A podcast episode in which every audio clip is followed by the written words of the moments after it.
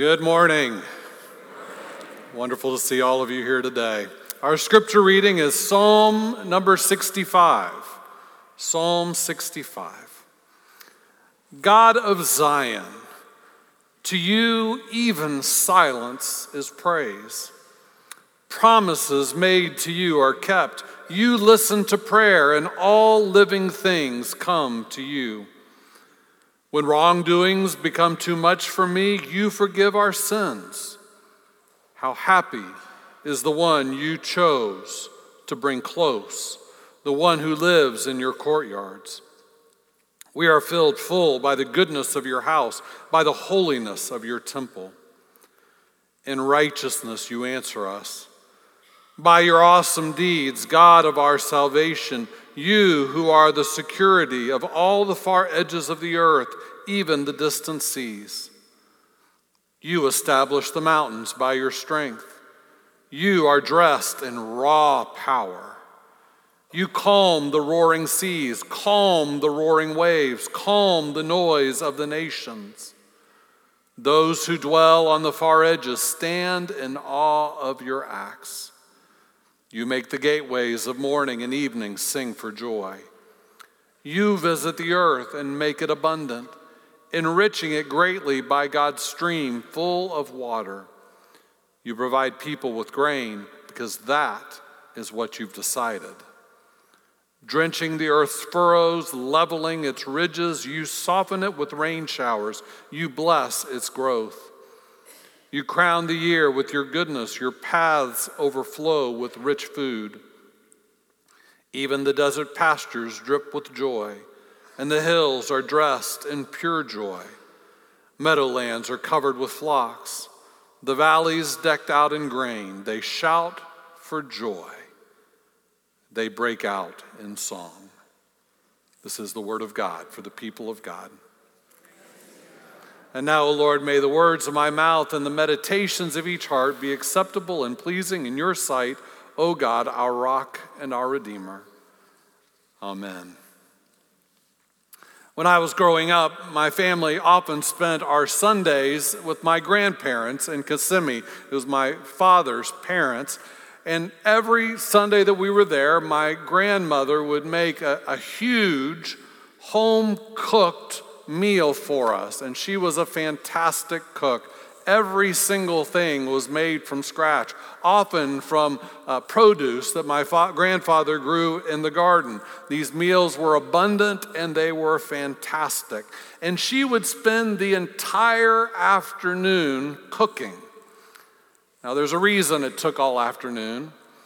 My grandmother refused to ever turn the stove above medium heat at the highest. Now, I don't believe this was a culinary technique. I think she was just scared of high heat. My grandmother was incredibly cautious. She never moved very quickly. She always carried a sweater, even when it was 100 degrees, because you never know when you might get a chill. I'm not exaggerating when I tell you that she wouldn't even boil water at high heat. Medium was the highest she would ever go. I think she was afraid of the heat. And I think some of us pray like that. We pray nice, medium to low heat prayers. It reminds me of Revelation chapter 3, 15 through 16. You are neither cold nor hot. I wish that you were either cold or hot. So, because you are lukewarm and neither hot nor cold, I am about to spit you out of my mouth. Ouch. Now, I'm not suggesting that my grandmother's cooking wasn't delicious. It was. I'm not suggesting that our prayers are not sincere or genuine or heartfelt. I know they are. I'm not suggesting that God doesn't listen to low heat prayers. I believe that God does, thank goodness. What I'm suggesting is that sometimes you have to throw uh, caution out the window and with reckless abandon turn up the heat the high. So be it if the pot boils over a little bit. Sometimes you just need a little more heat. So today we come to the end of this 40 day season of prayer, at least as far as the sermons are concerned. We've been talking about how prayer is like crossing a threshold into a different kind of reality. I hope over these 40 days you have broadened and deepened your understanding and appreciation of prayer. I hope your understanding of prayer has deepened. I hope you become more comfortable in your prayer life, but most importantly, I hope you've developed a habit of prayer.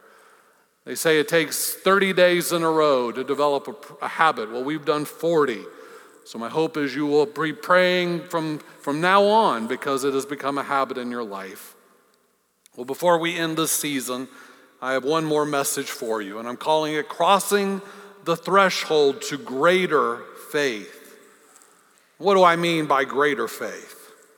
Faith is defined in scriptures in Hebrews 11:1 as the reality of what we hope for, the proof of what we don't see. Often, when we pray, we're praying for something we hope for, something that is not yet, something that we currently don't see, but we're praying in faith. But I want to ask you this morning are you content praying reasonable prayers, bringing only reasonable requests to God?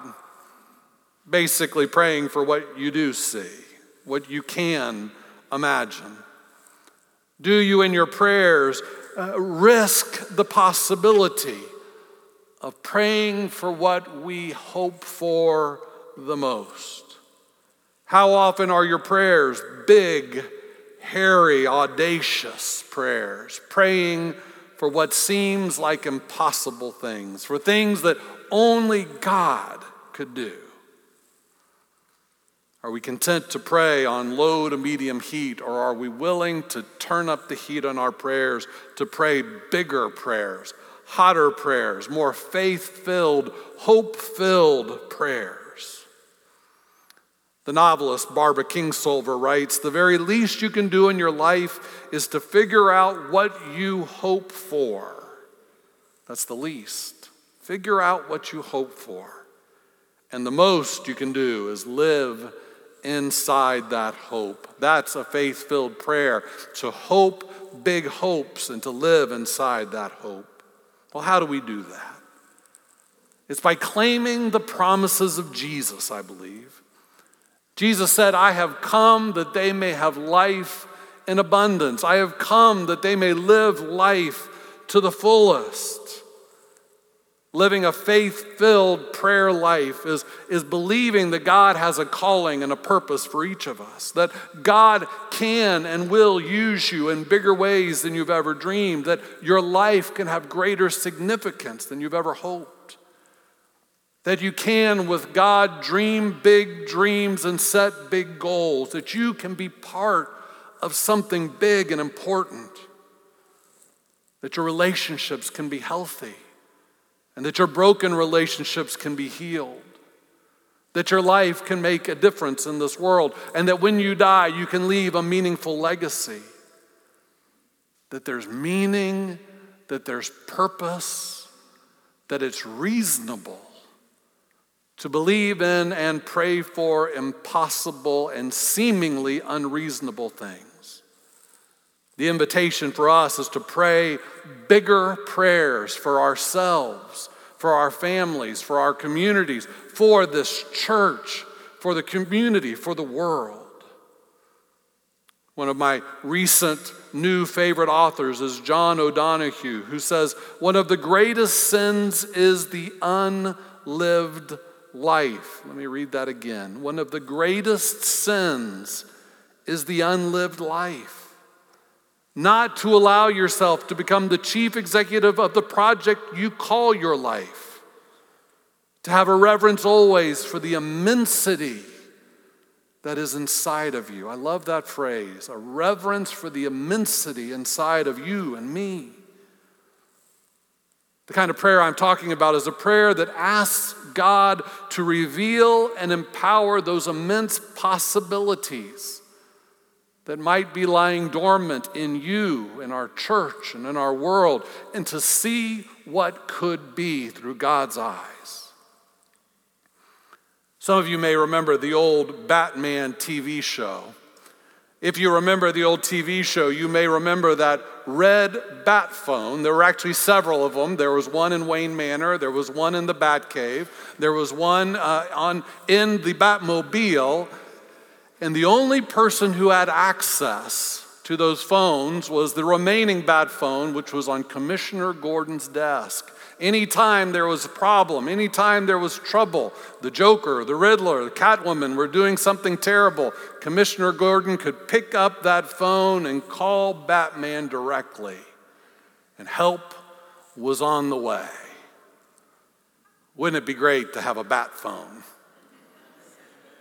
Or you may remember a few years ago that Staples, the office supply company, said that there was such a thing as an easy button that whatever your business supply need, whatever your problem was, whatever opportunity you're pursuing, that Staples was as easy as pushing a button and they could help you with anything.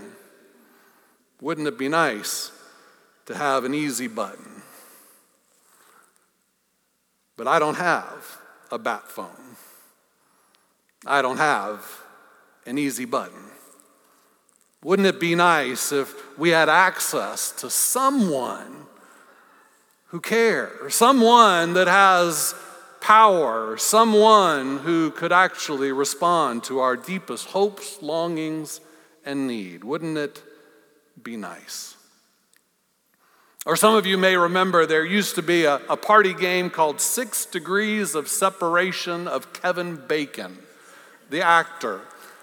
Because he has played so many diverse roles in so many different movies, there used to be a game that, under the belief that, that almost everyone in Hollywood is connected to Kevin, Kevin Bacon and at least six degrees of separation of relationship. And so the way the party, the game is played is you think of someone and, and how, how many uh, degrees of separation might you be from this famous person. And, and the idea is that all of us are only about six acquaintances away from just about anyone else. Well, I used to win this game every time. I had just recently met one of Oprah Winfrey's television producers. I had his phone number and he had hers. I also had a friend who played basketball with Shaquille O'Neal. I had his phone number and he had Shaq's that meant that I was only two degrees separation from Oprah Winfrey and Shaquille O'Neal, and they know everybody important in the world. And just three degrees of separation, I could get to the most powerful, influential people in the world, at least in terms of the game. I didn't have any access to Oprah or Shaq at all. I never met them, I could never call them. Whoever they knew, they knew it had nothing to do with me at all. I don't know Shaq. I don't know Oprah. I don't have a bat phone. I don't have an easy button. But I do know personally the creator of the universe, who I believe loves me and wants to be involved in my life. Psalm 145, 17 through 18 says, The Lord is righteous in all his ways, faithful in all his deeds. The Lord is close to everyone who calls out to him, to all who call out to him sincerely. I chose for our text today Psalm 65. If you were paying attention as I read, you heard two ideas. One, that this is a remarkably powerful God and that this God cares about God's people and acts on our behalf. Listen again to verses 5 through 8. By awesome deeds you answer us with deliverance, O God of our salvation.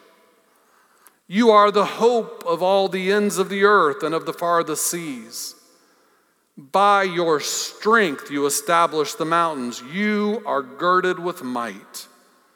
You silence the roaring of the seas, the roaring of their waves, the tumult of the peoples. Those who live at earth's furthest bounds are awed by your signs. You make the gateways of the morning and the evening shout for joy. Notice how these things are paired a God of incomparable power who acts on our behalf. The same Creator God who is a God of deliverance and salvation. The same God who established the mountains and silences the roaring seas, who is also the hope of the earth. This is an all powerful God who is also compassionate caring deeply for our needs. To know this God only requires eyes of faith and faith filled prayer to see and know who this God is and what this God can do. Throughout this series, Pastor Emily and I have both told you week in, week out that the purpose of prayer is to know God. The purpose of prayer is to know God, a God who is knowable who wants you to know him and wants to be known by you. But notice, neither of us has said that the purpose of prayer is for the purpose of, of asking or begging or bargaining or coercing or convincing God to do something. And let's be honest, how often do we think of prayer as exactly that? Trying in some way to convince God to do what we want God to do. As we said, prayer too often resembles that letter to Santa Claus, convincing God I've been a good boy. Now give me the stuff. Now, I'm not suggesting that we can't or shouldn't make requests of God. Clearly, Scripture says we can and must. Philippians 4 6. Don't be anxious about anything.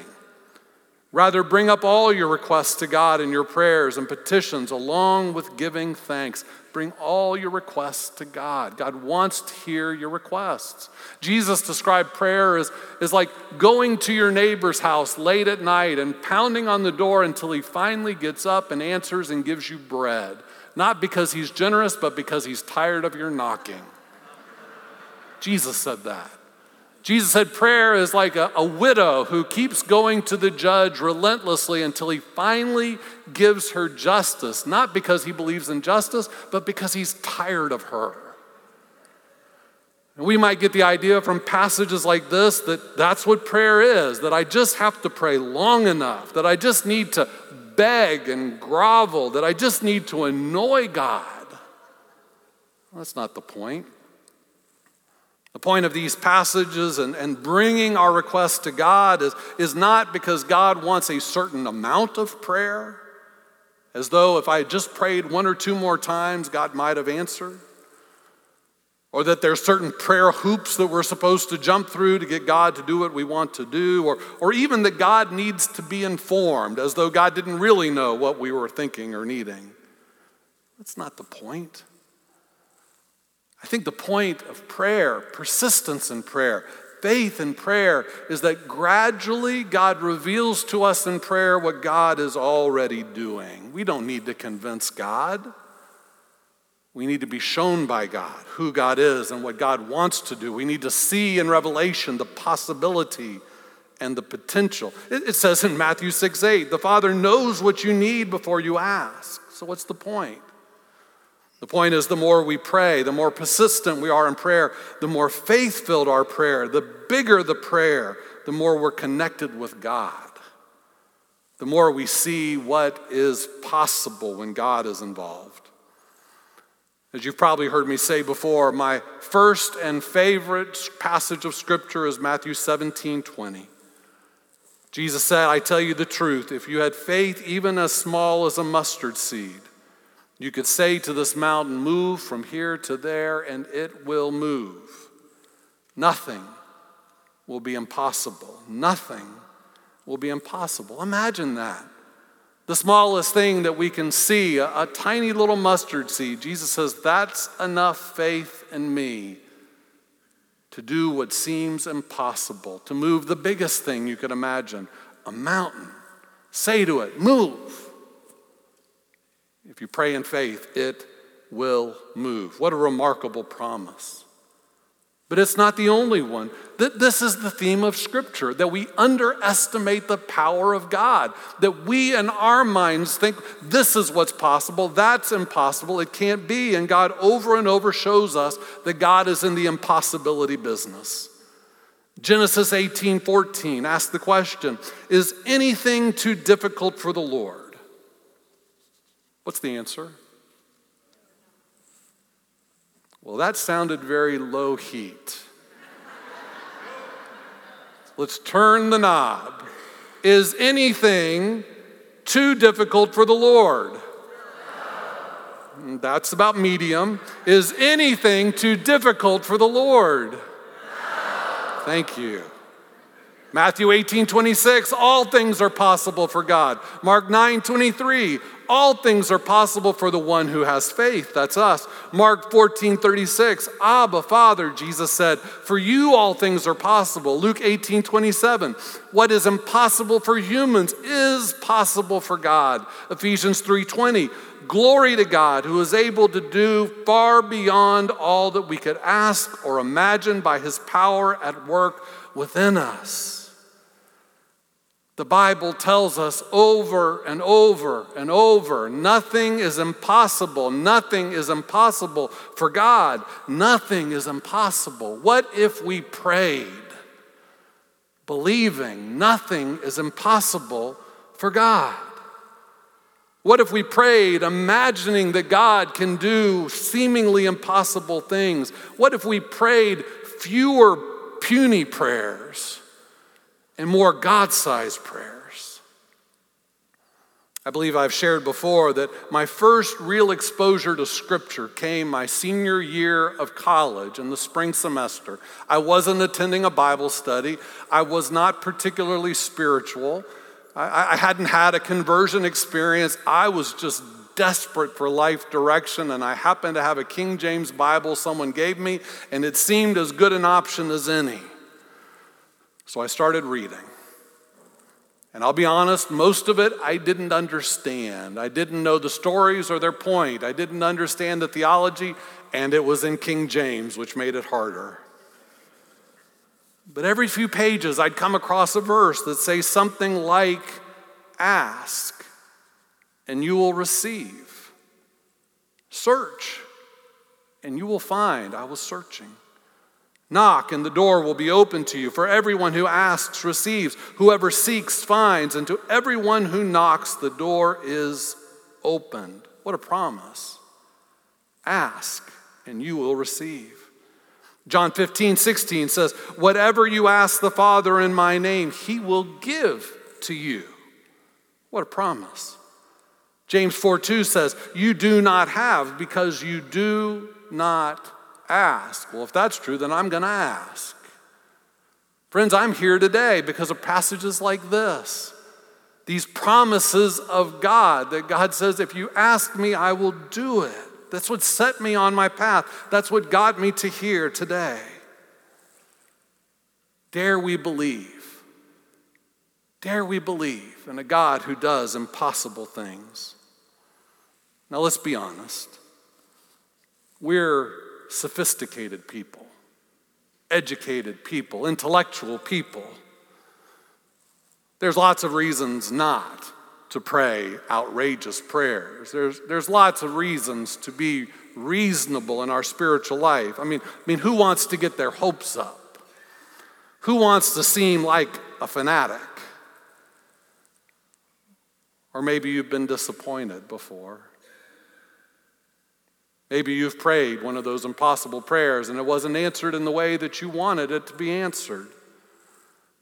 You don't want to be disappointed again. I understand that. But my challenge to you today is to pray bigger prayers. We gather here week after week. We, we say creeds, we sing hymns, saying that we believe there is a God, a God who is powerful a God who is loving, a God who is good.